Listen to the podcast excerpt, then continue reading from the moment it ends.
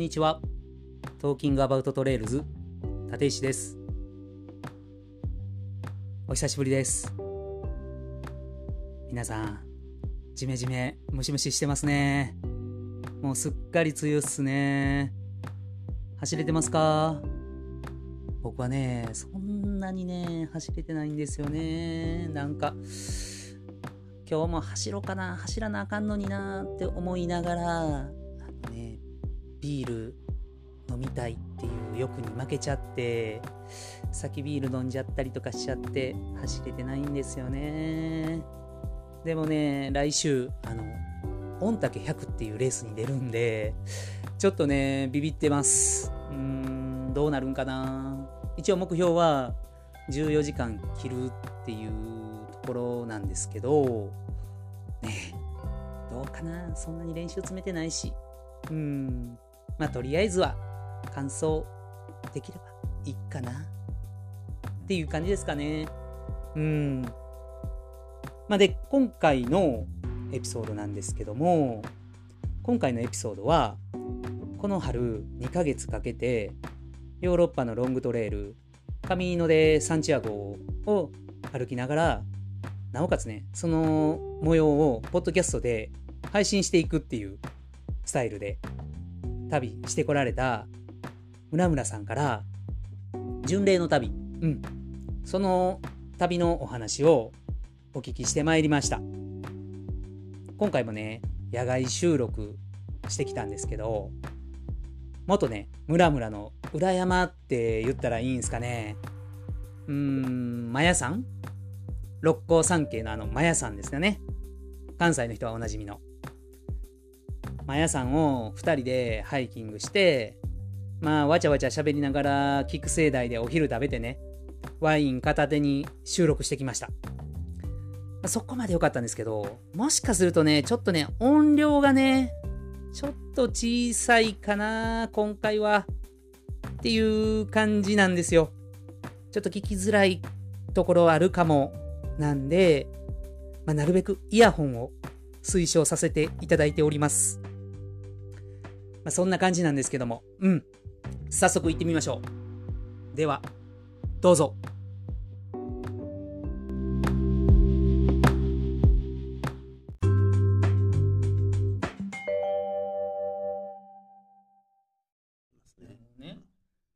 ビビールが一番多いですね。ううんん、でも、あれば何でも飲。日本酒も飲むし、焼酎も飲むし、うんワインも飲むし。え、それこそ山小屋やったら何を飲んでた？えー、でも、うん、一番はやっぱりビールですね。うん別にそんなんね、軽くしなあかんからウイスキーでとかもないから、ないんや。うん、小屋はね、うん。うん、ヘリで上がってきてるから別に。あ、そう。ビールも潤沢にあんねや。潤沢に飲んでよしみたいな。うんうんうんうん。そんな感じなんで。あ、そうなんや。うん。っていうことで、ね、ヨーロッパの、えーロングトレイル、えーカミーノでサンチアゴを60日ですね。60日ですね。うん。はい。かけて、えートータルで2000 2120キロ。2120キロ、うん、っていう距離をね歩いてきて、まあ、その旅がどういう旅やったんかなっていうのを、えー、と少しね、あの聞けたらなというところで、えー村村さんに今日は来ていただきましたということでよろしくお願いします、はい、よろしくお願いします。村村です。お願いします。お疲れ様ですお疲れ様です。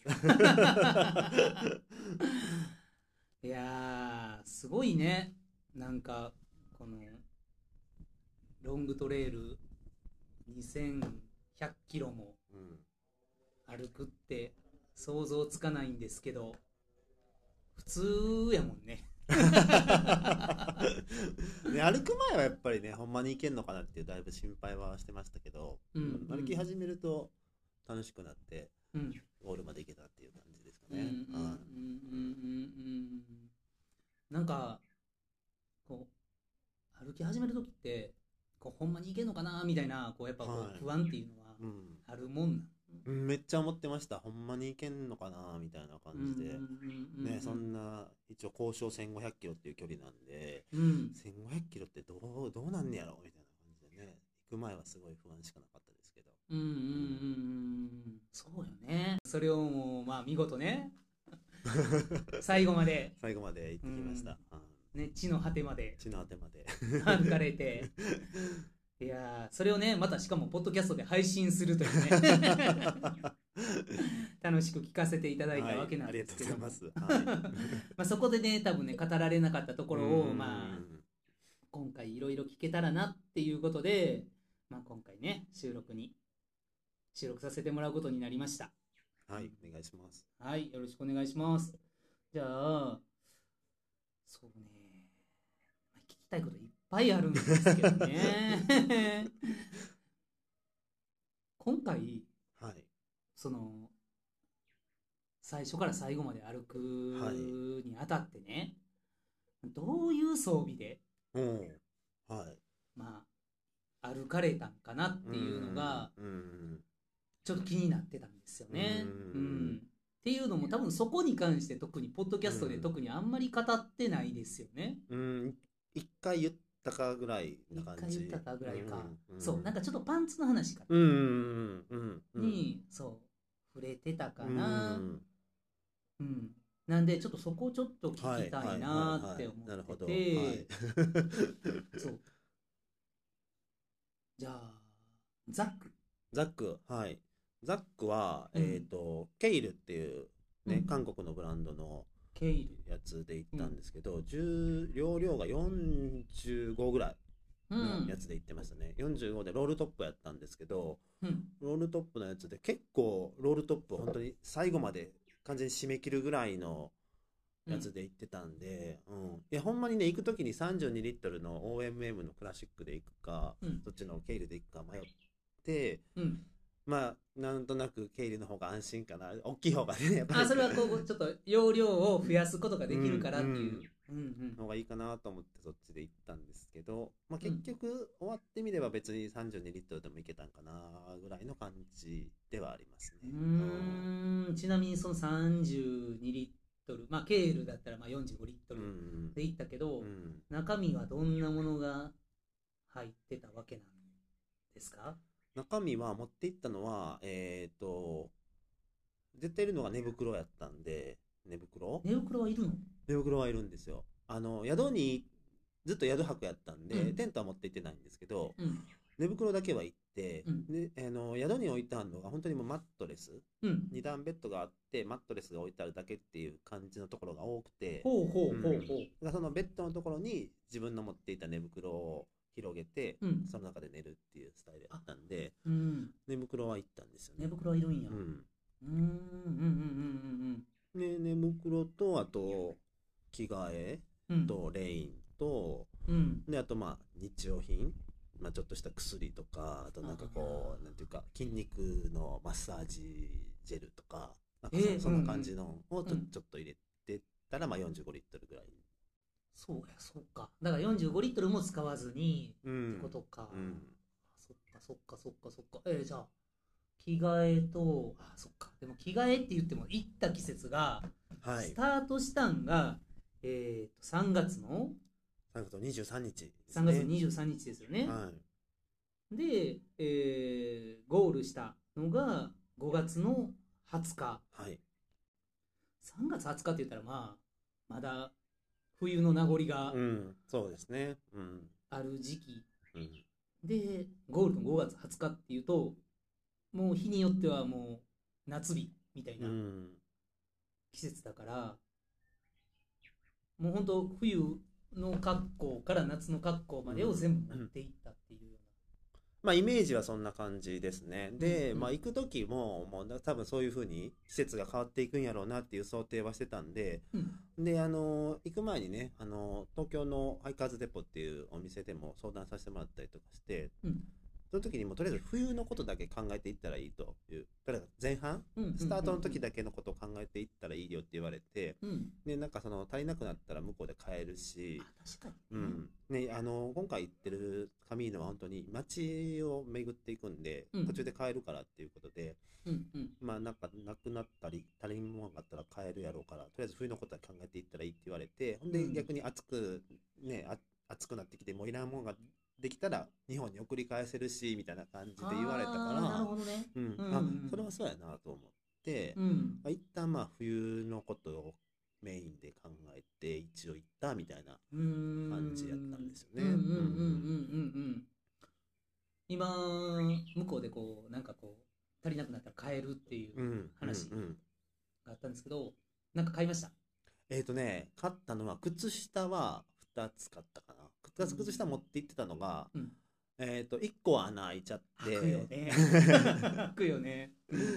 で1個は背中にあの宿で洗って、うんで背中にザックに洗濯バサミつけて、うんで歩きながら乾かしながら歩いてたらうん途中で落ちちゃって、なくなっちゃってたからっていうので、はい。で2足買ったぐらいかな結局うーん、うんうん買ったのはうん。あ、じゃあ靴下くらいか。うん落としただけですね、うんじゃあ靴も買い足さず？靴も1足であ、いけた。うん靴はちなみに何で？靴はアルトラのローンピークのうん6、六6であいきます6ですねね。はいうんうんうんうん。今日も履いてるね。今日も履いてますね。はいこの、なんて言ったらいいんだろう。茶色？うん、茶色とオレンジのブラウンオレンジって確かに書いてました。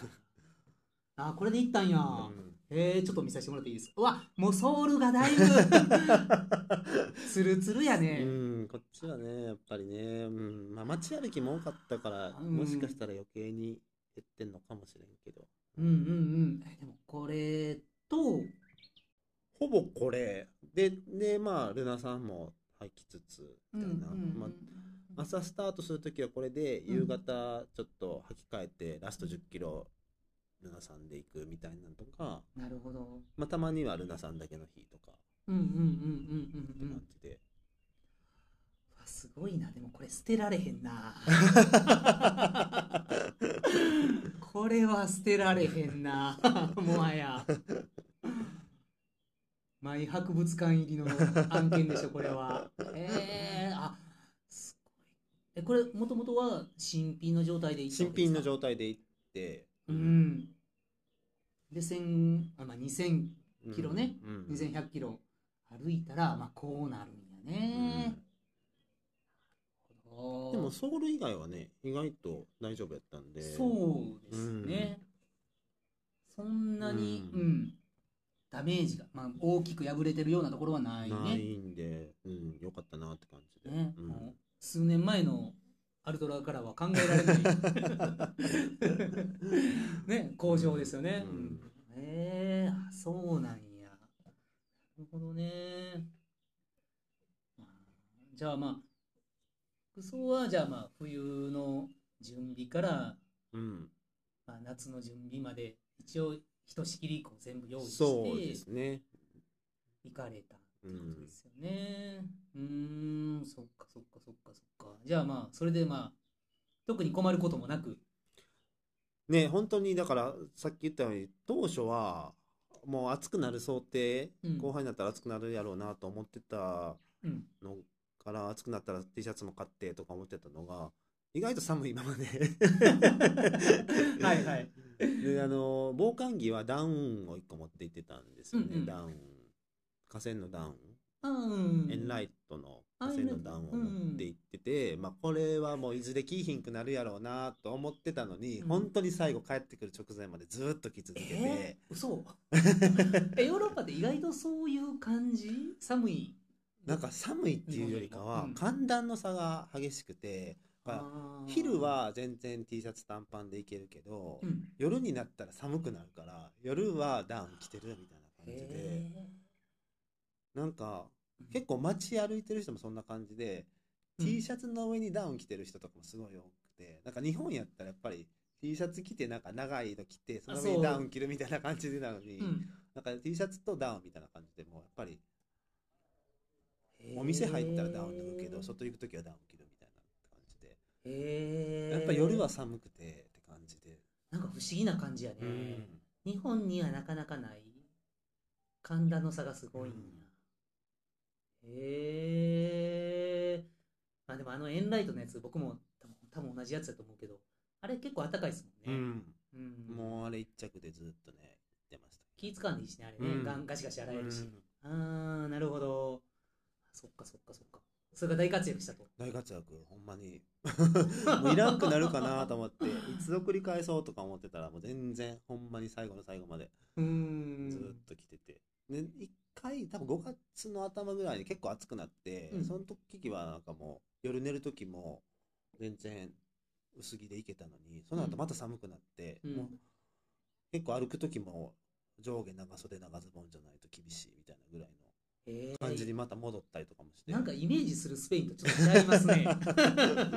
あなんかスペインでもやっぱり歩いてるのが北の方でなんか北のスペインと南のスペインってなんか全然違うって言われてまあ、フランスのルピュイルピュイからまあスタートして、ね、ずーっと歩いて、一日大体どれぐらい歩いていった？もうほんまに最初のスタートしてうん。3日目ぐらいまではもうほんまに早く行かなあかんなと思って、うんうん。結構頑張って歩いてて最初は結構40キロぐらい歩いてたと思うんですよ、うんうん。ほんでで4日目やったと思うんですけど4日目になんか泊まって宿でなんか結構巡礼者の人と集まっなんか何人か集まる時にあってでいろいろ話してるとなんかそんな1日に40キロも歩かなくていいみたいなことすごい言われて、うん。もうもっとちょっとだけ、なちょっと、まずね、に20キロぐらい歩けば、2ヶ月、ね、もともと2ヶ月の予定やったから、2ヶ月あれば着くよみたいなこと言われて、うん。そうなんやと思って、うんうんうん。で、そっから若干ね、ちょっとペースが落ちたっていう感じで、うんうんうんうんうんうん。なんかその時に4日目に泊まった宿の人は結構その後1週間ぐらい、まあ、うん。行動を共にしてたわけじゃないけど、なんなんとなく泊まる街は一緒みたいな感じで、はいはいはいはい。だったから、あ、なんか大体これぐらいのペースで行ったらいいんやな、みたいなのが、なんかその時で、まあ、30キロ弱ぐらいあ行ったらいいんかなっていうのが、なんかその時に分かったから、なんかちょっと、その時からちょっとだけゆっくりになったっていうような感じの気持ちはありましたね。じゃあそこでちょっとこうプレッシャーからのちょっと解放じゃないですけど、うんうんまあ一旦ちょっと。一旦ちょっと。まあその圧も和らいだというか、うん。肩こう肩肘はらんでいいやぐらいの、うんうんで、ちょうどね、しかもその時にね、うん。雪の中で、かつ雨降ってるみたいな、ちょっと寒い日があって、はい、若干ちょっと体調があんまり良くない、ベストじゃい、ない状態になったから、そういうのもあってちょっとその時がちょっとゆっくりめ、うん、その時多分多分15キロぐらいしか歩かんかったとかいう日とかも入れつつみたいな感じでちょっとスローダウンしたっていうような感じでしたね。うん、まあでも確かにうん。長い道のりやから、うん。こう体調崩してうん。歩かれへんくなることが一番やっぱこう、うん。うん怖いうんというか、うん。うん。まあロスと言いますか、うん、ゼロでね、うん。こう自分がこうやろうと思ってうん。やるゼロデーじゃないっていうのが、うんやっぱ一番こう避けたいところやもんね。う、んうん、体調見ながらっていうところがね。ね。うん。ああなるほどね。でさっきちょっと今言ってたところであのずーっと共にしてるわけじゃないけどまあ宿は結局一緒になるっていう風に喋って言ってたじゃないですかあの途中ねえっ、とねスマホトラブルというか、はいはいはいはい。ありましたよありねまし。たありました。あったと思うんですよ。えーっとね、フィリップ。はいはいはい。フィリップは、はいえーっとね、えー僕ちょっと聞いててちょっとメモったんですけど、はいフランスの途中でね、はい。あのースマホの料金が、はなんかこう、規定量を超えたかなんかですよね。はいはいで、はい支払いしないと、うんてめえのスマホを使えなくするぞっていう風な状態になったんですよね。うんうんでその時にムラムラが、えー、とクレジット決済しようとしたけど日本のクレジットだから、なかなかこう決済がこうエラー、うん決済エラーばっかりで、うんなかなかこう通らなくてやきもきしてる時に、うんフィリップはお助けしてくれたんですよねフィリッ。プが助けてくれました。はいねでまあなんかそのこと僕すっごいこう印象に残ってて、でフィリップはね確かねこう途中で別の道に行くよっていう、はいはいはいはい。遠回りするよって言っ。たんよね。はい。ででもムラムラもそのその道は行ったらちょっとすごい遠回りになるからちょっと僕はちょっと正規の道で行くよみたいなこう別れがあったと思うんですけどそのフィリップとははい。あ後で再会ってできたんでしたっけ？再開はね、してないんですよ。はい。あ再会してないんや、うん。行けたんかな？でね、連絡来ました。途中で、うん 足痛くなっちゃって、おはい。ゴールはできなかったっていうことでね。えじゃあフィリップはスペインには行けた？スペインには行けたっていうことでね、うん。連絡はあったんですけど、結構スペインの前半ぐらいで、ちょっと足が痛くなっちゃったっていうことで、うん。なるほどね。まあ、一旦帰るっていう感じですよね。うんあの、うんうん。うんまあ、近いんで、うん。あの、ゴールは絶対するからっていうことで、うーん。あそうなんや。連絡は来ましたね。はい。やーよかった。まあそれ聞けてよかった、ちょっと、うん、まあでもゴールできなかった。いや再開いやしたらなんかドラマやなーなんて思いながね。ら、本当にね、再開できたらよかったんですけど。うん。結構そのその巡礼者同士の交流って結構あるもんなの？あるあるもんなのっていう聞き方おかしい？あのフランスのね一番最初の前半そのさ今出てきたそのフィリップとかと泊まったのが、うん。その最初のそのさっきも言ったその1日30キロだけ歩けばいいよって言われたのもそのフィリップがいた宿やったんですけどその時いてた56人のメンバーとは、うん。あの LINE グループみたいなのができて、それで結構ねやり取りとかはしてたっていうような感じやったんですけどね。うん。でもあとその後半スペインとか入ってからはあんまりなんかそういう、うん、がっつり仲良くなったっていうのはまあ個人的にはなかった感じですね。でも周りの人はねそれこそカミーノで会って結婚した人がいるとかいう感じなんで、まあ出会いの場でもあるみたいですけどね、うん、僕はちょっとなんかタイミングなんていうか歩くタイミングとかがちょっと合わなかった感じかなっていうのもあるんですけど、うんうんうんうんうんやっぱこうフランスというかまあサンジャンピエドポはい。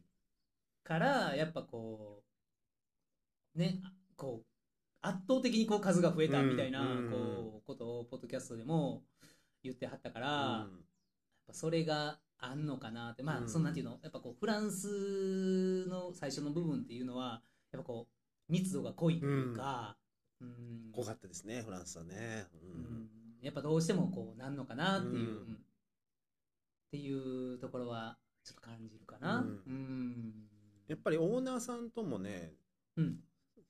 なんかこうそう宿のうん。宿のオーナーさんともフランスはすごいいろいろ話す機会があったけどスペインはもうなんか全然なんかこう受付だけしたらもうあとはもう全然交流がないっていう感じ。で、あうん、本当になんかそういうのも違ってなんかフランスは本当にオーナーさんともーうん。仲良くさせてもらったなっていう感じでね。うーん。か。まあスペインね。まあもうですけどフランスも食べるもんってうん。まあ絶対美味しいじゃないですか。絶対に美味しいじゃないですか、うんどうやった？こう、うん。えーとね、だからね、フランスはもう宿付き、宿宿じゃなくて、一泊二食がベースなんで、うん。宿に泊まったら夜ご飯と朝ご飯がセットになる。うん。で、まあ、昼ご飯だけ自分で食べるっていう感じなのがフランス。うん。で、スペインはもう逆に素泊まりが基本やから、もう3食自分で、まあ、何かしら食べるっていう感じだったんですけど、うんもうね、巡礼路にあるその巡礼線路の宿に泊まってたんで、ちょっと一般のホテルとはね、多分またうん。勝手は違うと思うんですけど、巡礼者向けのホテルっていうか宿に泊まってたんで、うん。そこはフランスだとその一泊二食が基本っていう感じで、うーん。その違いがあんねや、うん、スペインだともう素泊まり。素泊まりって感じですね。うーん。フランスとうん、スペインのうん、思い出の食事。うん。えーとね、やっぱりフランスは、フランスは本当にね、いろいろあったんですけど、うん。そういう意味ではちょっと、あえて素泊まりにした日があって、なんかそれは、そのね、さっき出てきたフィリップとか一緒の時やったんですけど、うん。なんか、ここの町には名物料理があるからって言って、うん。それはレストランで食べた方がいいからって言って、うん。その日はあえて素泊まりにして、うん。みんなでレストランに行ったんですよね。ほうほうほうほほんで、何かわからんけど、これがこの地方の名物だからって言って食べたのが、あの、うん。じゃがいものトロトロじゃがいものあれ ね。あれね。はい。ストーリー見ました。アリゴ。うん。はい。料理の時で。あの時は美味しかったですね、本当にね、うん。うん。だから自分やったら絶対それが名物料理とか知らんし。うん。まあ多分普通に一泊二食の宿に泊まって出てきた料理を食べてたんやろうなと思うんけどうん。周りにみんながいてくれたからレストラン行こうって言ってくれて、うんうんでその名物食べれたっていうのが結構良かったなっていう感じですね。あー確かにね、うん。そこにたどり着くまでに、うん。やっぱ仲間がいないと、うん。その食事にありえうん。ありつけなかったっていう、うん。確かに。えそのアリゴはやっぱ美味しかったんですか？アリゴはもうめちゃめちゃ美味しかった。ほんまに。どんな料理？なんかそのなんていうか、メインはメインであってお肉やったりっていうのはあるけれどもその付け合わせで出てくるのがそのアリゴっていうやつで、うん。じゃがいもまあマッシュルマッシュルームじゃないマッシュポテトに、うんうん。マッシュポテトにもうチーズが練り込んであって、うん。もうそのじゃがいも自体がこうとろーんって伸びるみたいなお餅みたいなうん。感じのやつになってて、うんじゃあ味付けはそのチーズの塩気とお芋のこう甘い感じととニンニクが入っててニンニクも入ってんみのあー。美味しいね。めっちゃ美味しかったですねあそれがメンインじゃなくてこうこうつけお肉の横にこう添えてあるみたいな感じの、でもそっちの方が量多いし。おそう。インスタのストーリーで見てる感じだったらそうやったね、なんかもうボトンみたいな感じ でねででじゃがいもにプラスチーズやから結構お腹にたまるような感じやけど、うん。でもおかわりするみたいな感じで。はいはいはいはいはいはいはい。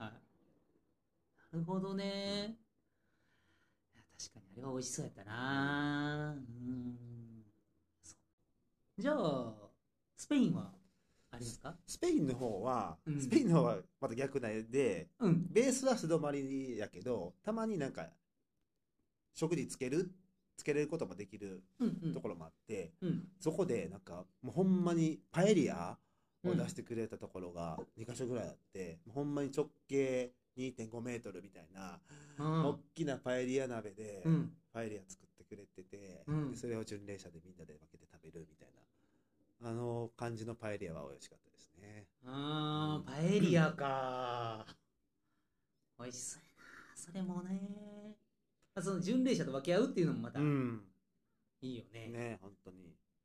なんか自分でレストランとか行ってもパエリア食べれるけどそれはなんか結構一人前とか、うん。結構ちっちゃい感じのパエリアやから、うん。そのでっかい大鍋のパエリアっていうのがなんかうん。すごいなっていう感じで、えーちなみにね僕パエリアってうん。食べたことないんですよ。うんイメージなんかチャー。多分そのイメージで全然いけて、うん。そうご飯をスープで炊いてる。だから炊き込みご飯の方が近いんかな。うんあー炊いてんのか、うん、炒めてるっていうよりかは、うん。あー。生米から。生米から。だからお米にしっかりそのスープの味が染み込んでてみたいうわなるほど。な、うん、なるほど。美味しいね。美味しいね。美味しいね。うーん。なるほどなるほど。あじゃあパエリアか。パエリア、ね、アリゴとパエリア。そうパエリアは聞いたことあるけどでもアリゴは日本で食べれんのかなっていうぐらいの感じだね、しうん。聞いたことないもんうん。ねほんまに初めて聞きましたね、うーん。いやいいですねそっかでやっぱこうフランスもスペインもそうですけどお酒となったらねうん、うんうん。ワインじゃないですか。ワインはやっぱこう相当お飲みになられた。そうですね。相当飲んでましたね。でも毎晩毎晩こうやっぱこうお食事についてくる感じ？出てくる感じ？それとも注文する感じ？えっとフランスはその基本的にはその1泊2食で、うんなんていうかセットになっててでただワインは別になっててなんかプラスで1ユーロとか2ユーロとか払ったらワインが飲めるよみたいな。安いな。パターンが多くて、うん。なんかなんていうかデキャンターみたいなやつで、うん。こうなんかテーブルに出されて、うん。そのプラスで払った人だけが分けて飲むみたいな感じっていうのが、えーフランスフランスっていう感じでしたね。うん。でスペインは？スペインは、うん。えっ、と、スペインの方は、あの、定食のメニューがあって、うん。メヌーっていうやつがあって、そうね。定食ね。メニューありました。ううん。んそれが、だから、メイン、えっ、と、前菜とメインとデザートとパンがついてて、で、そこに飲み物がついてきてて、うん。で飲み物が選べるのが、水かワインかっていう、2種類から選ぶっていう感じなんで、その2種類出されんやったらワインやろみたいな。ですねですね。感じでもうワインをいただいてる時が多かったかなっていう感じ、昼からメニューでしたっけ？そう昼からメニューやからね。だからちょっと今日まだこれから行くからちょっと今はもう泣く泣くお水にするかみたいな。日もありつつ、うんうんうん。なんかメニューでワイン頼んだら大体だから本当に一人で頼ん一人でメニュー食べに行ってんのに、うん。そのデキャンターみたいなんでなみなみ来るからええ？もうハーフボトル以上は絶対来るからうん。あったら飲むみたいな。残すのもったいないもったいないしね。感じになっちゃうから、だからちょっとあえてもちょっともう一回頼んだらもう無理やからうん。もう水にしとこうみたいな感じで。水にするみたいなねなるほど。ありましたね。えじゃあ結構じゃあ昼からワインうんをスペインではお召しになられて。千鳥足であることも。ありつつ。ありつつ。ああのご飯で行くとやっぱりうん。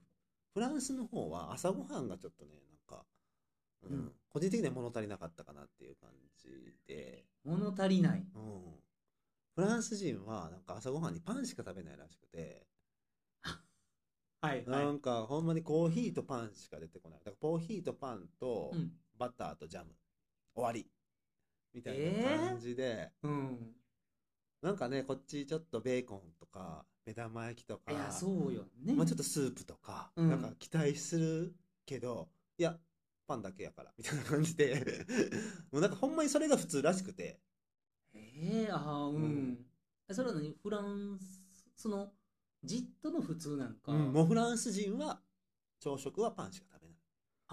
本当に。スープ？スープなんて夜食べるものでしょ？みたいいや朝あ朝から贅沢じゃないっていう感じ？な もうなんかあもう全然のそういうものじゃないみたいあな概念がない。うん、パンだけ？パンだけ。それがちょっと最初なんかちょっとね。そう朝からパンをそんなに食べれなくてやっぱりなんか23切れ食べたらまあもう一杯みたいな。でも結構フランス人は結構朝からガツガツパンばっかり食べてて。なるほどね。すごいなみたいな感じだったけど。ちなみに食パンってあるの？ごめん変な質問。うん。ない。ない。食パンではない。イメージする、うん、俺食パンのイメージで考えてたけど食パンではない。フランスパン。あフランスパン え朝からフランスパンをバターだけで？うん。か。確か味気ないなぁ、なるほどね。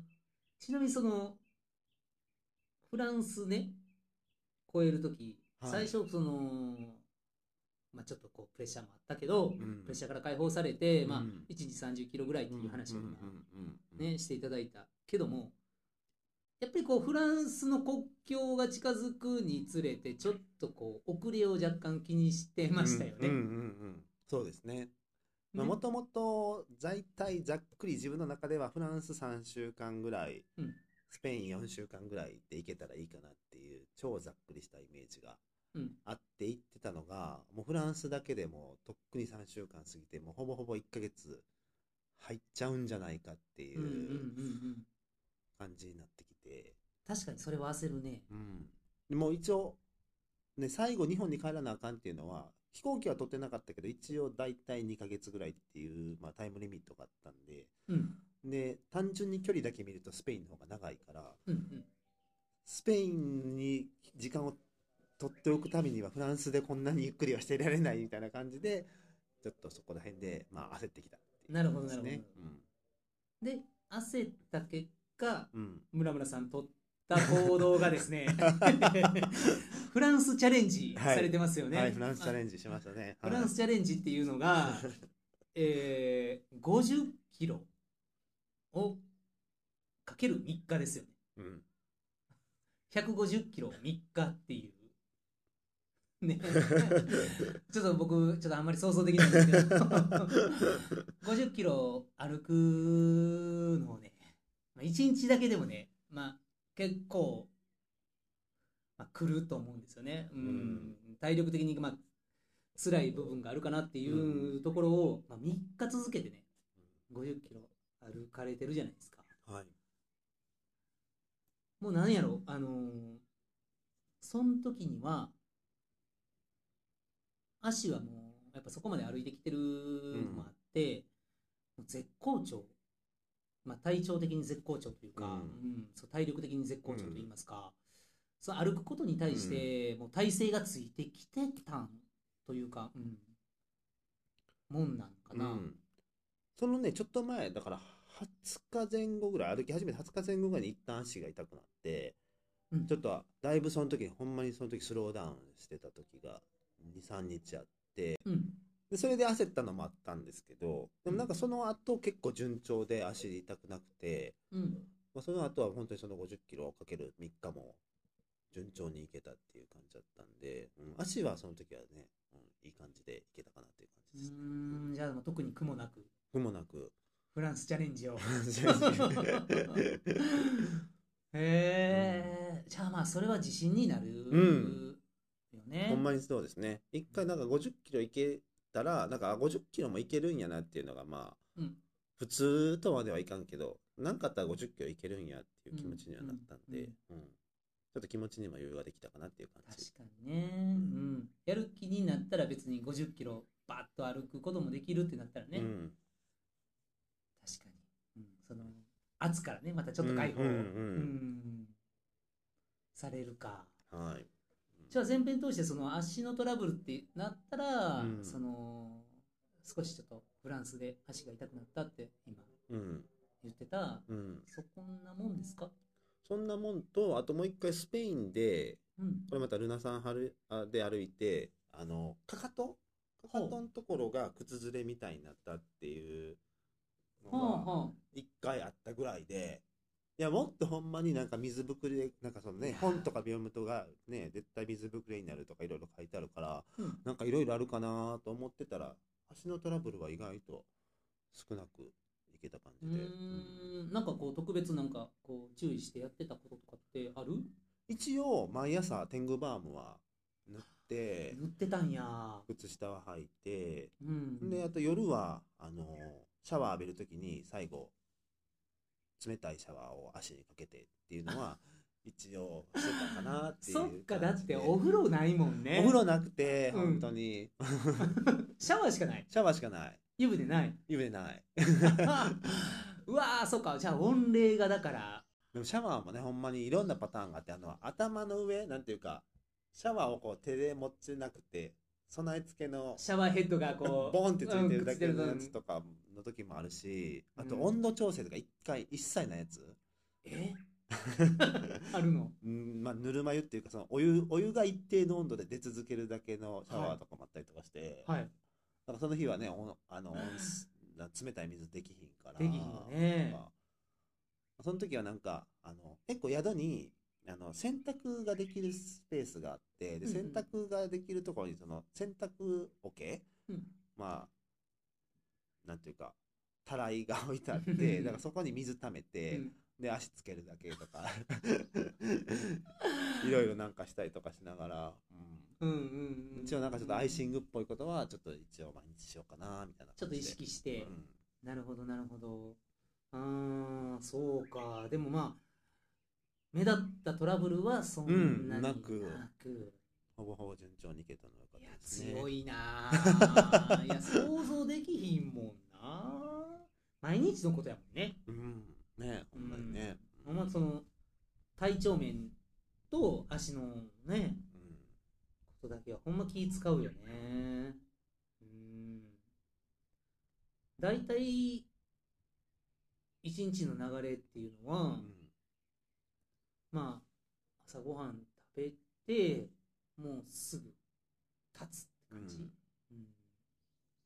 朝何時ぐらいに？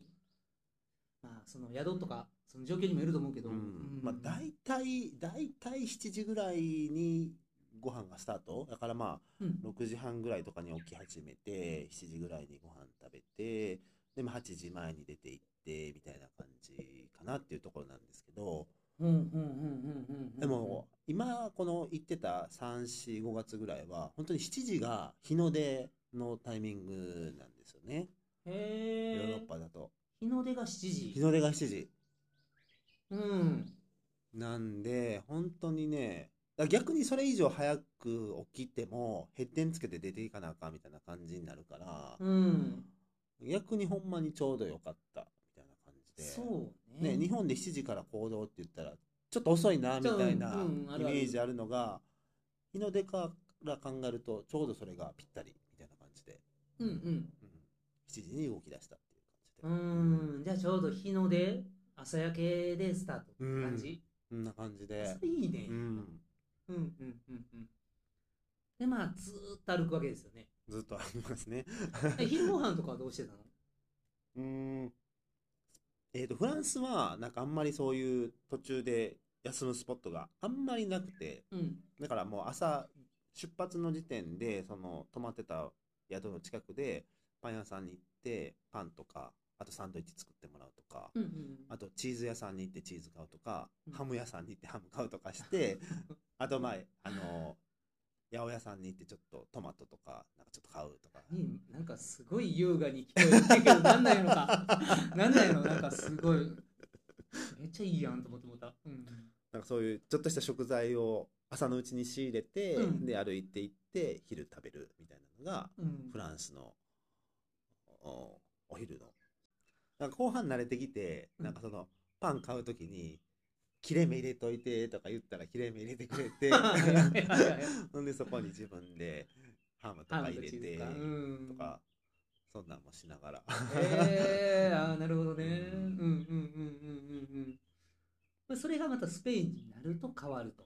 でスペインはもうなんかもう本当にもう次の街に行ったら絶対休憩スポットカフェとかがあるから、うんまああえてそこまで用意しなくても絶対カフェに行けば何か食べれるっていう感じではいはい。パンやったりとかそのねオムレツやったりとかうん。なんかあるから、まあ、そんなに意識しんくてもいいかなみたいなう感じでーん。じゃあまあ、売店があるからみたいな感覚でうん軽食食べれるしみたいな。うんうんまあ腹減ったらそこで何か食べたらいいじゃんみたいな。まあそれも面白いよね。そうですね、うん。スペインは結構ドーナツが美味しくて ドーナツ？え、イメージないな。なんかスペインなんかそのカフェとか行ったらドーナツが大体置いてあってなんかドーナツ美味しくて、なんかドーナツめっちゃ食べてましたいいね。カロリーも取れるしね、ドーナツやから。うんえーちなみに穴なんか開いてます？あ穴開いてるドーナ穴開いてるドーナツ。ツで、うーうん、んなんかなんかその結構スーパーとかでも売ってるぐらいなんかすごいなんかドーナツがポピュラーな感じでめっちゃなんかドーナツ食べてた、そうなんや。うーん。そっか。でもね、太る太るって、うんうんあの言ってた、ポッドキャストでは言ってたじゃないですか。うんうんうんそんな太ってないですよね。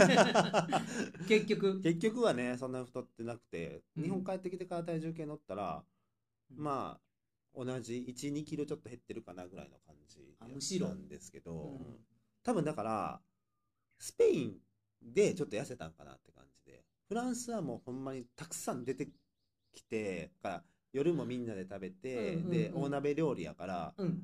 なんか僕結構余った、まあ、残飯処理って言ったらあれやけどもう最後食べまあみたいな感じでガーって入れてくれるからめっちゃ食べてたみたいな感じやったのが、うん。スペイン行ったらもうなんていうか普通にレストランとか行って食べるだけやから、うんうん。まあ自分の食べる分だけになったから、うん。それでちょっと減ったんかな。食べる量としては減ったから落ち着いたんかなみたいな感じで、運動量の方が増してったから、うん。なるほどっていうね感じですね、ううん。なるほどね。そっか。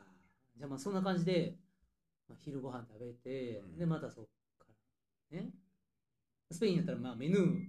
うん。昼からメヌーですよね。昼から見ね 昼からメヌー。をいただいて、でもね昼からメニューの日はね、あーす毎日ではなかったです。うん、うん。うん。うん。うん。なんか昼に本当にレストラン入ってメニュー食べるってなるとそれだけで少なくとも1時間はかかっちゃうんでパッて食べてパッて出ていきたいっていう日はメニューは食べれなかったんで、うん。そういう時はもうパンだけでその売店でパンだけ買って食べ歩きながら食べるとか、うんうんうんそんな感じだったんで、うんうん。メニューはちょっと余裕がある日 なんか疲れて今日はもうメニューにしようとか なんか、まあ確かにコース料理やもんねう。んん、そっかそっか。なるほどね。でしたうんうんうんうんうん。で、大体が夕方、何時ぐらいまで歩いてる？聞いてる限りだから、ほんまに遅くまで歩いてましたよいね。やそうなんですよね結構ねまあ個人的にはだいたい6時7時までは歩いてた。かな特にスペインの時は。フランスの時は、あのもう結構、うん、5時ぐらいに着いてねみたいな感じ。7時がご飯やからあ。なんか5時ぐらいまで来てくださいみたいな確かに言ってましたよね。ご飯はみんなで一緒で食べるから、ちょっとそれまでにはちゃんとついて,、いてほしいし、うんみたいな。チェックインしてねみたいうな、ん、やったのがスペインはもうなんか自由やから結構もう歩けるまで歩くみたいな感じで歩いてたんで結構7時ぐらいまでは歩いてたかなっていう感じです、ね、そっか素泊まりやから別にチェックイン、でねご飯のタイミングで来られてもちょっとみたいな空気にはならないんか、うんで日没も、まあ、8時9時とかやから。遅い。想像できないねえほんまに。その辺がねだいぶだから本当に、まあ、ある意味有効活用できる時間っていうかうん。そんな感じだったんででも朝の日の出は遅いよね。うん。で日没が遅い、うん。あ歩くにはちょうどいい時間帯ってあ感じ。確かに。じゃあまあ12時間近くうん。宿出てから次の宿まではそっかそれ毎日か。ね。うん。いやーすごいな。聞けば聞くほどすごいな。いやまあちょっと次聞きたいなじゃあ次の質問じゃあ。はい。いきます、はい。旅のはい中ではい。一番思い出残ってるような出来事とか場所とかってうん。あれば。そうですね。うん。なんかフランス歩いてる時にやっぱり宿の人に、うん宿の人といろいろ話し、なんか助けてもらったっていうかね、なんかそういうのは、ああ、やっぱちょっと印象に残ってるかなって感じですね。なんか、結構なんか、なんで歩いてんのかなみたいなのとか、なんかちょっと悩んでるっていうかね、なんか元気なく歩いてる時とかもあったんですけど、うんうんなんかそういう時になんか宿の人と話とかしたら、なんかちょっと元気になったみたいなところもあって、うん。なんかもうなんか宿はなんかこう、そういういろんな人受け入れた受け入れるためにやってるんだよみたいな感じで、うんもう誰でもウェルカムだからみたいな感じで、なんかすごい話聞いてもらったりとか、なんかその自分、その人も自分自身で歩いたこともあって、うん。なんかそういうのの恩返ししたいからやってるんやとかいう話とか聞いてるた時がなんかちょっとやっぱりあなんかすごいしんどかった時にそういう話聞けたらなんかちょっと、あなんかちょっとすっきりしたなみたいな感じで元気になったっていうのありましたね。うん。うん。なんかそれは何個かそういう経験はあったんですけどそのうちの一つはなんかまだオープンする前のうん宿に、まあ宿のところをたまたま通りかかった時にちょっと声かけてもらって、うん。ちょっと休んでいきみたいな感じで声かけてもらって、みたいな感じで、いろんな話ね、してもらった時は、なんかすごい良かったなーってあ感じでしたね。あポッド。キャストでもはい、ちょっとね、ねはい、うん。言ってたんですけどね。ましたよね。うえああなるほどね。そういうのが、うん。うん、人の優しさ。そうですね、ううん。ん。そういうのは本当にありまね。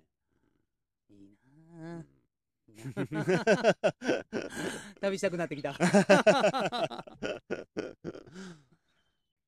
じゃあ逆に一番しんどかったこうん。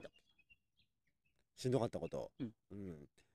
うん、ね、スペインに入った直後ぐらいが、ちょっとやっぱり道にね、ゴミがたくさん落ちてたっていうところがあって、なんかちょっとそれはね、ちょっと歩いてる中でちょっと心が痛いなっていう感じのところがありましたね。う。うん。ん。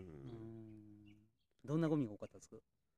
うん、紙のゴミが一番多かった感じですね。紙。ななんでかわからんけど、紙が1枚だけポンって捨ててあるみたいな感じで、うんうんうんうん。うん、多分まあそのね、パンとか買った時に、そういう紙ナプキンをくれるから、はいはいはいはい。そういうのかなとは思うんですけど、うん。なんか結構紙のゴミとかね、まあもちろんもちろんそういうね、ご飯ななんていうか、補給食とか食べたゴミとかもいろいろあったりとか、うん。うんうんしてたうんんで、うん。それがちょっとね、歩いてる時に、結構数が多かったんで、はい。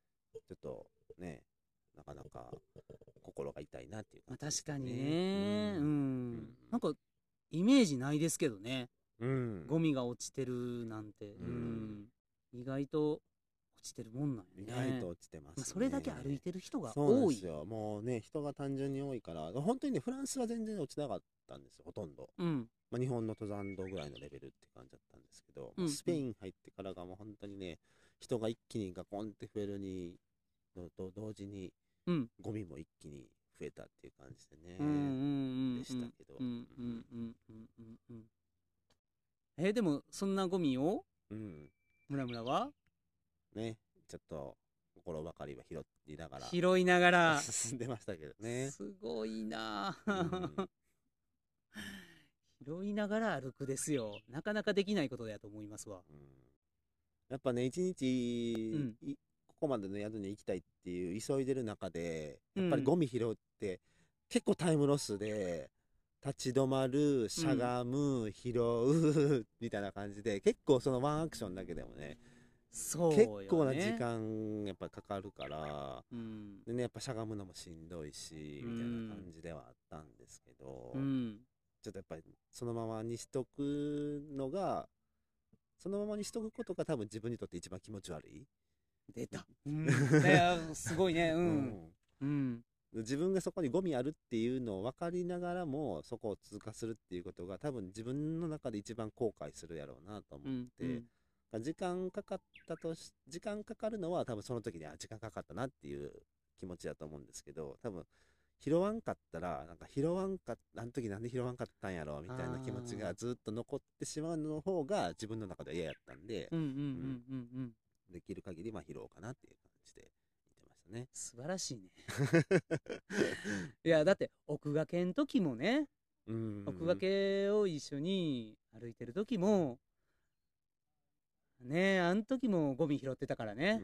うん。うん。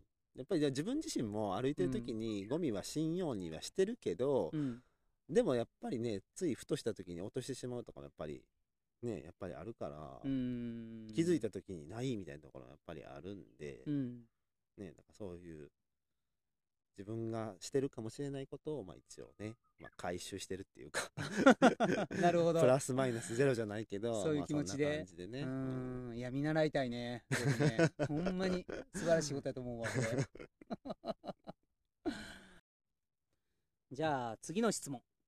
あの現代的なこのカミーノの歩き方というと切っても切り離せないのが、まあ、スマートフォンの存在ですよね、うん、そんなスマートフォンでこのアプリやっぱこう一番使ったなとかこうこれこのアプリ入れててめちゃくちゃ助かったなとかっていうようなこう、うん、こう便利アプリ、はい、助けられたアプリ？うん、なんかあったりとかしたら？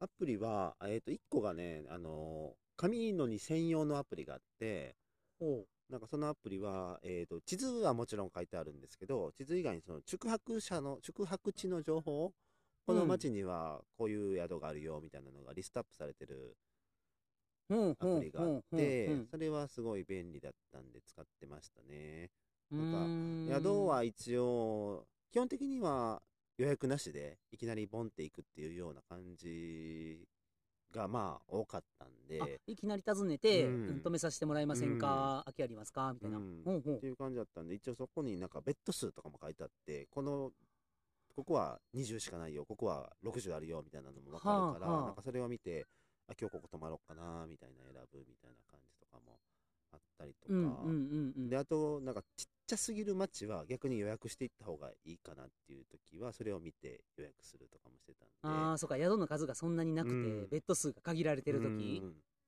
まあちょっと予約したりとかもしてたんで、うんうんうんうん。うんそういう宿情報はそのアプリがすごいめっちゃ役に立ったなそれちなみになんてういうアプリなんですか？えっとねブエンカミーノっていう ブエンカミーノ。やったはず。そのままダイレクトな名前で。うんうんうんうんうんなんかねカミーノのアプリもすごいいっぱいあるん出てるけど、うん。そのブエンカミーノっていうのが多分一番まあなんていうか網羅されてる。へえそれちなみにルピュイからあのフィニステレまで。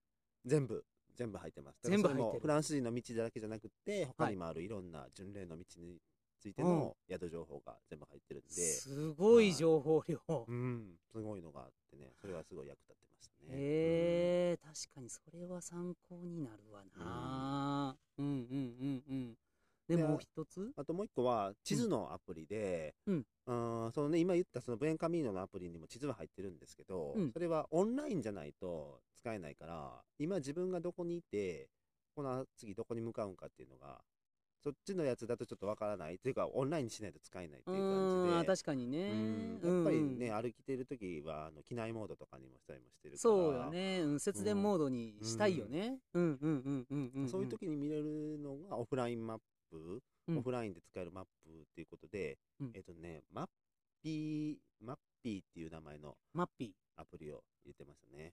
ーほだからもともと日本で調べていくと、うん。マップスミーみたいなうんうん。名前のやつがオフラインマップでは有名だよっていうのがし書いてあったから、それもうん。ダウンロードはしていってたんですけど、ううんうん実際それは使わなくて、うん。で向こうに行ってから巡礼者の人にこれめっちゃ便利やよって言って教えてもらったのがそのマッピーっていうやつでうん。それ使ってたんですけどリアルな声やね。ううん。んでもそれは本当にダウンロードしたらもうデフォルトでうん。カミーノの道順が赤,、赤線でピューって入っててはいもうなんか全然だから自分で GPS を落としてきてなんか設定しなあかんとかなくってもうアプリさえ立ち上げればもうカミーノの道がわかるみたいな感じになってたんで、あじゃあそこにで GPS で自分の現在地がこ出てくる反映されて。うん、う、えー、それ便利。で道迷いもじゃあ。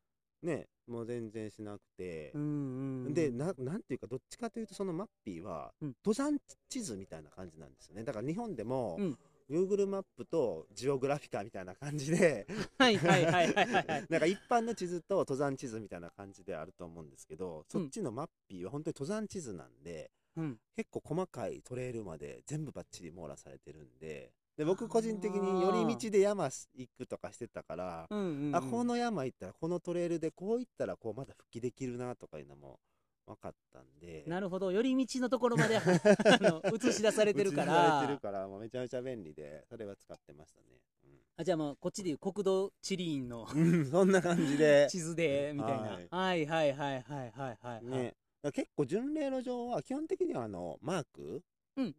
あの道しるべがついてるんでうん。そんなにそんなに絶対そういうアプリがないとい困るかって言ったら別にそんなこともないけど、うんまあ、やっぱりあったら便利で,、うん。でそういうふうに道を走れる人にとっては あったら楽やったなっていう確か感じにですね。ね、うん。そう、うん。ピストンしなくていいもんね、うん。こうん。こっち寄ってあここにこう復帰できるやんって、うん。あ見ててあそこの山楽しそうみたいな感じの時に 見るみたいな。なかなかでもそんな巡礼者いない。いよね。よね。やほんまにねなんていうかやっぱりみんな最短まあねその巡礼路通りに歩くのが最短コースなんで、うん。それに行ってる人が多かったんで、うん結構ねあの僕はそういうふうにふらふら寄り道とかしてるとなんか街の人がね、なんか教えてくれるんですよ、あそっち違うよとか言って めっちゃ声かけられるみたいな違う違うとか言われるうんうんうんん。ですけど、まあそれはもうザック背負って大きいザック背負って歩いてたらね、うん。確かに、うん。でね、まあ、こっちはなんかわざと言ってるから、うんあ分かってるよありがとうみたいな感じでね、うんうん。言ってたんですけどほんまにすごい声かけられました、違う違うって。そうやね。そりゃそうやね。ううんん、そっちじゃないんだよって、うん。どこ向かってんの？ってなるもんね。めっちゃ親切に教えてくれる人が多 なるほどね。他になんかあれば、例えば、なんだろう、Google マップとかうん。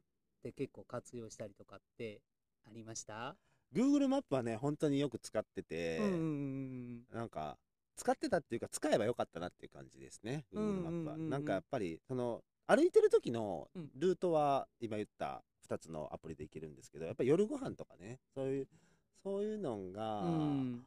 やっぱ Google マップやと星が出てくるから、あ、お店の評価か。最初しね、最初のうち知らんと、なんか適当なお店に入って、うん。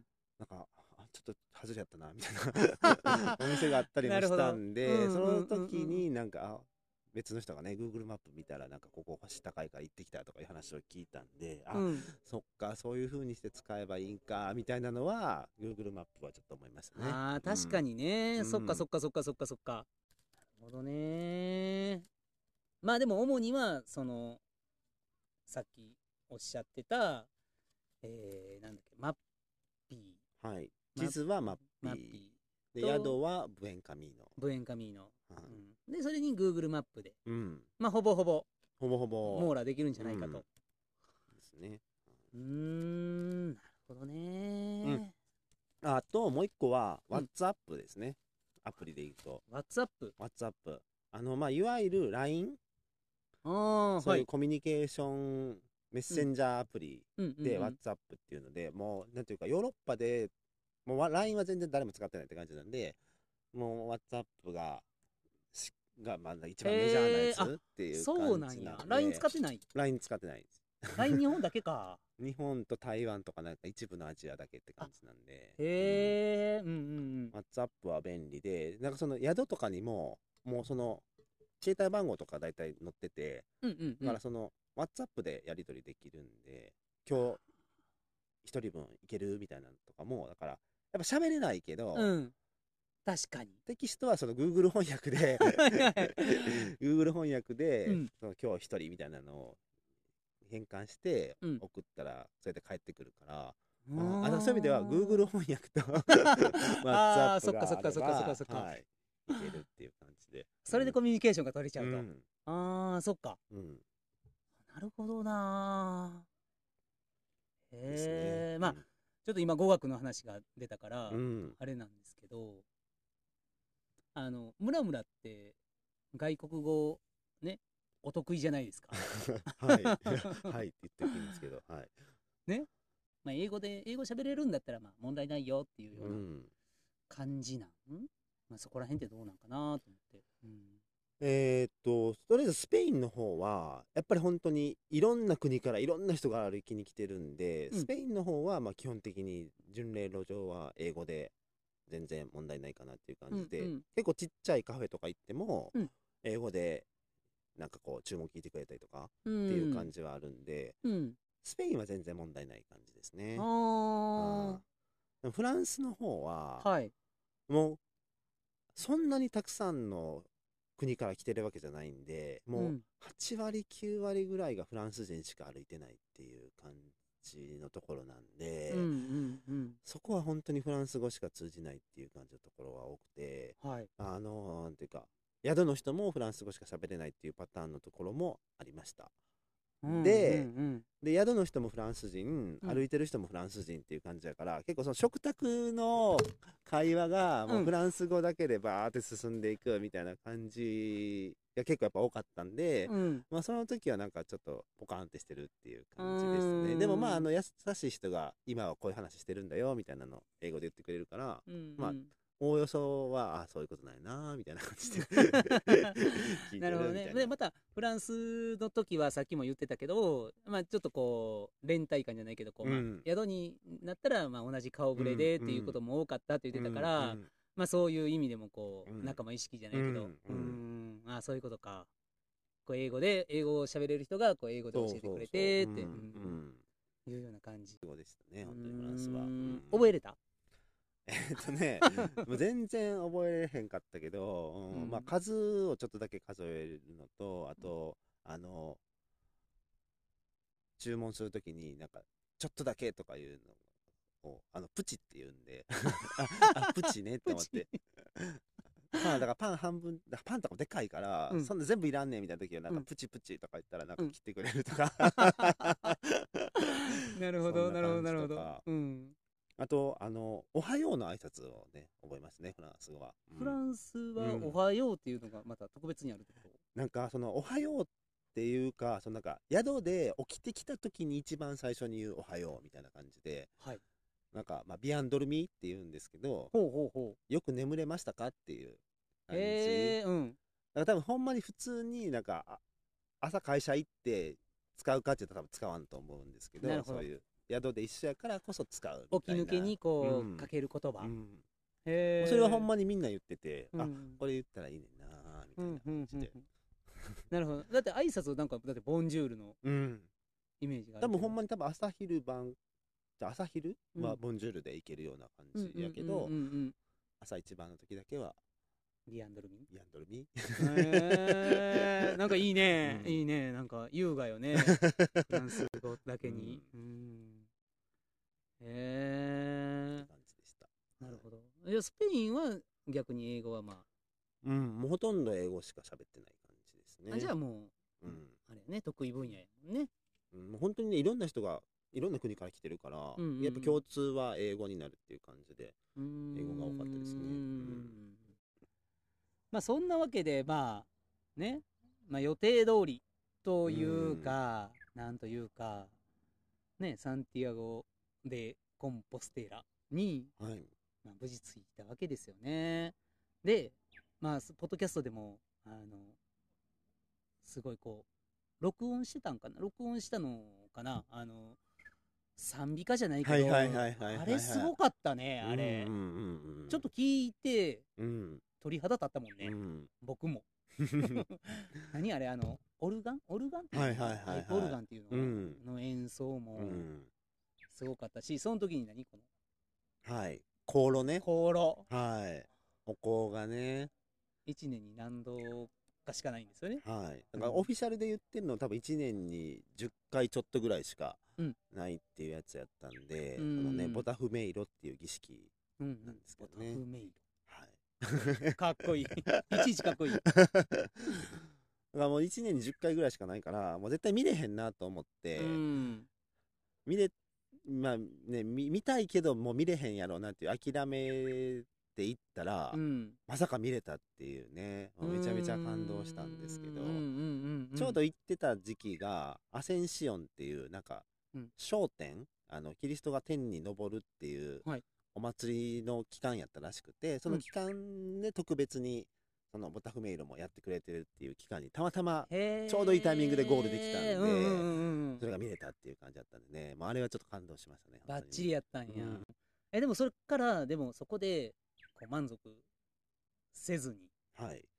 普通の人はそこで満足するんですよね普通の人っていう言い方はちょっとあれかもしれないですけど、うんまあごくごく一般のまあ巡礼だと、うん。まあ、そこが一応うん。そこで完結みたいな、うん。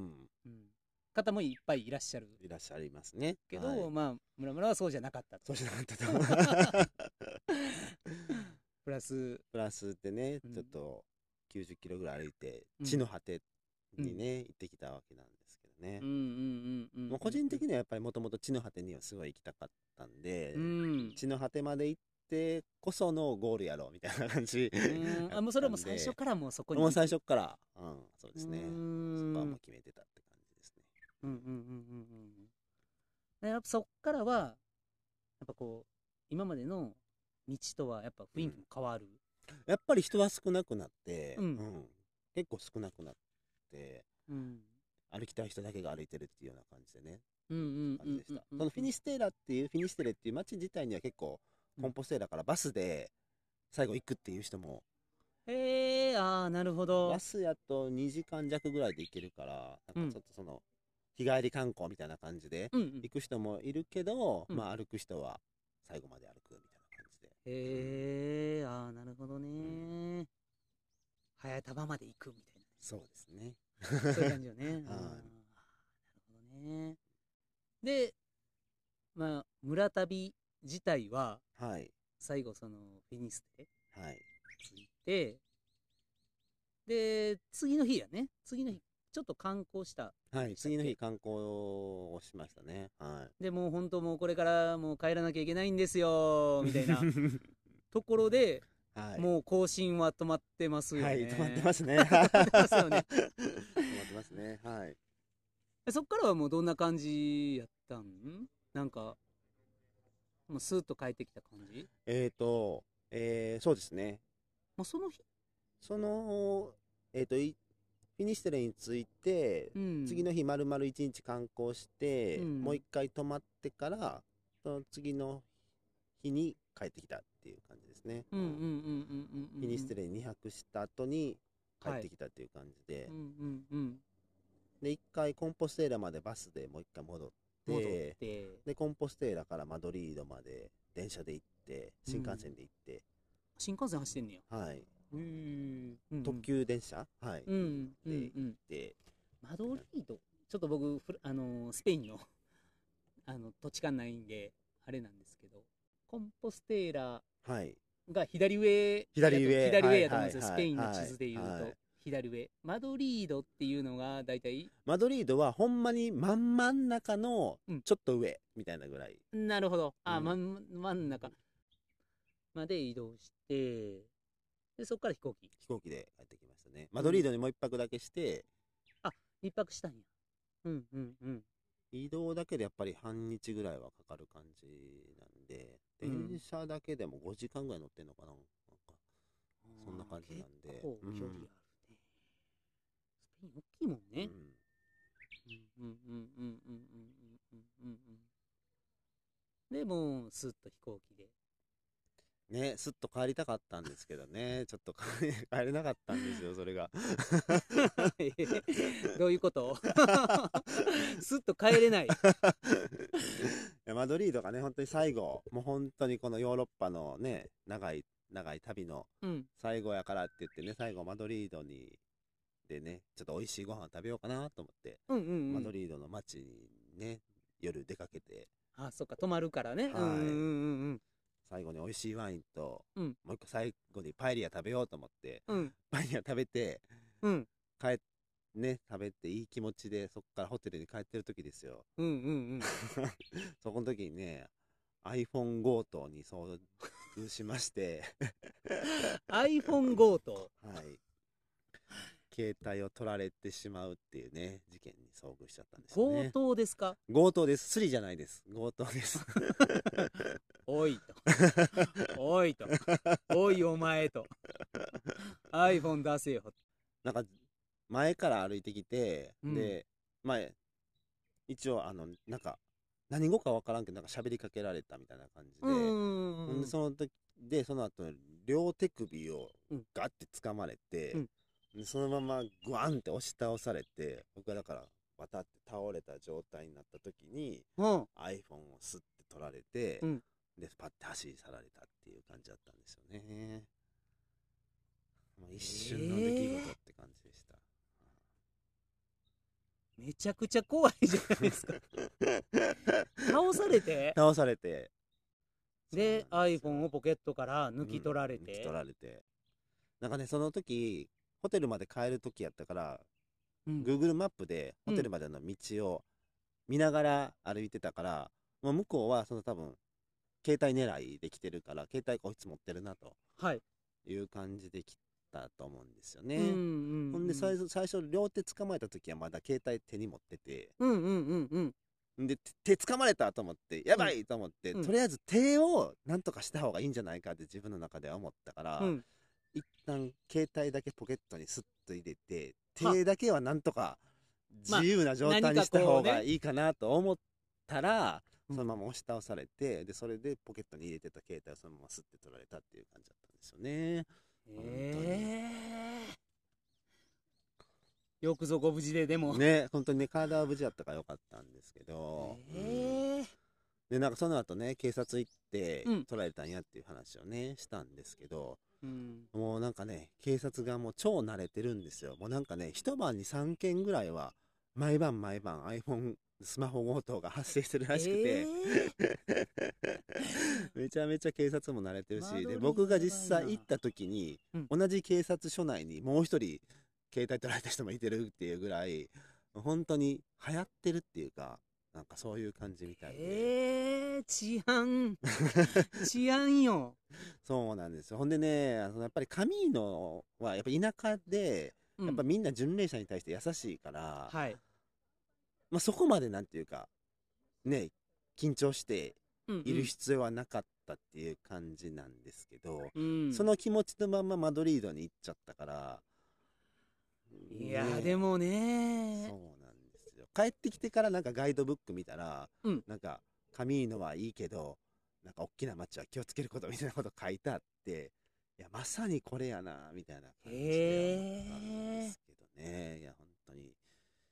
ねだからまあ携帯はしょうがないとしてもやっぱ写真とかあーそっかもうそれがもう全部なくなったからうん思い出ねだから自分の中でなんかちょっとカミーノがこう一区切りついてない理由の一つもそれあるんちゃうんかなみたいついてないんですか？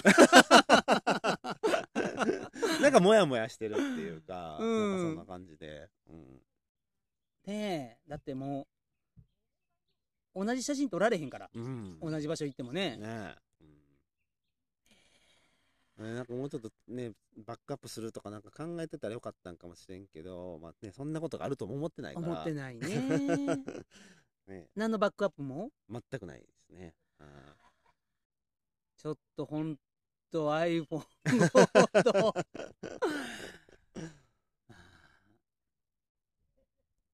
ね。えでもそれはすぐもう iPhone を止めてっていうような感じ？ー止めて、うん。よね。だって今はもういろんなサービスがあるからまあ、宿その時泊まってたマドリードのホテルでパソコン貸してもらって、うん。その遠隔で止める操作だけすぐしてはいはいはいはいはい。っていう感じにはしたんですけど、うー。ん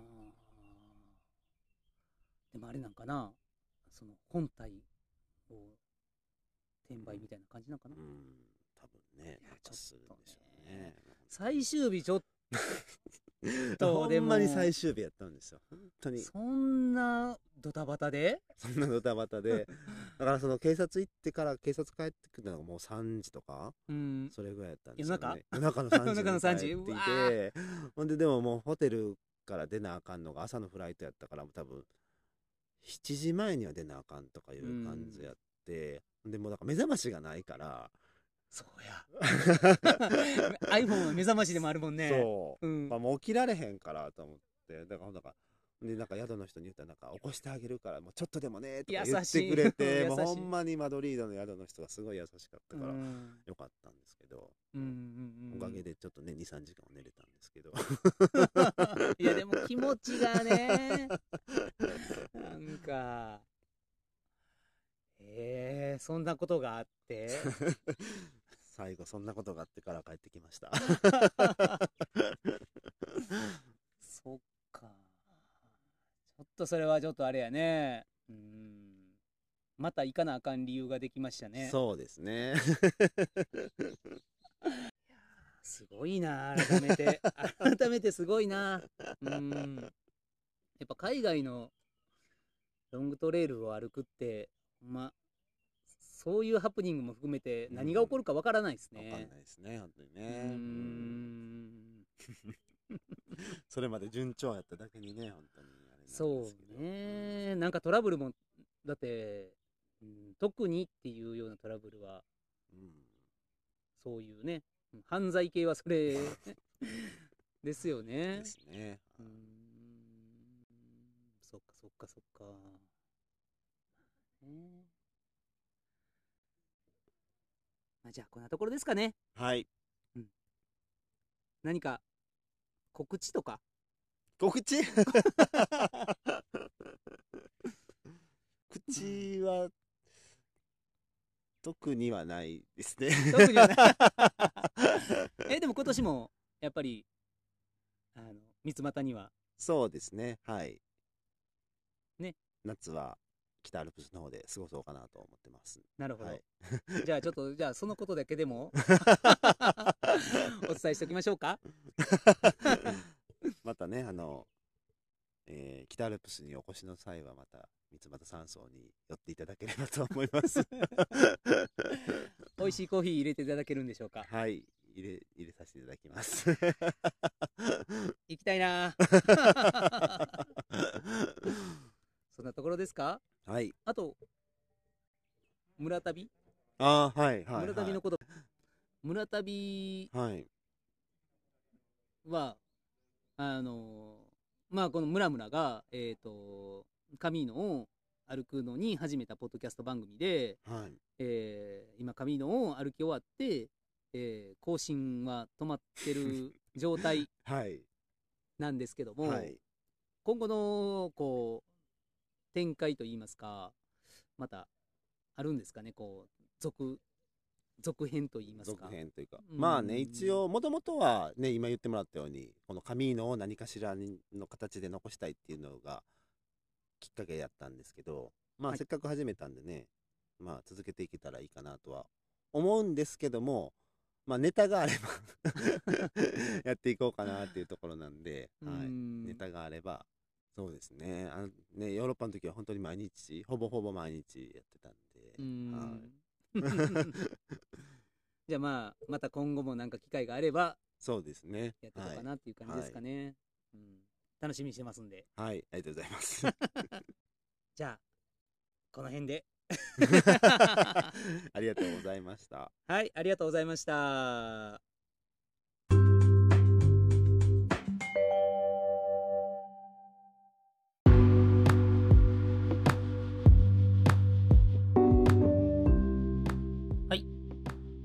かがだったでしょうか？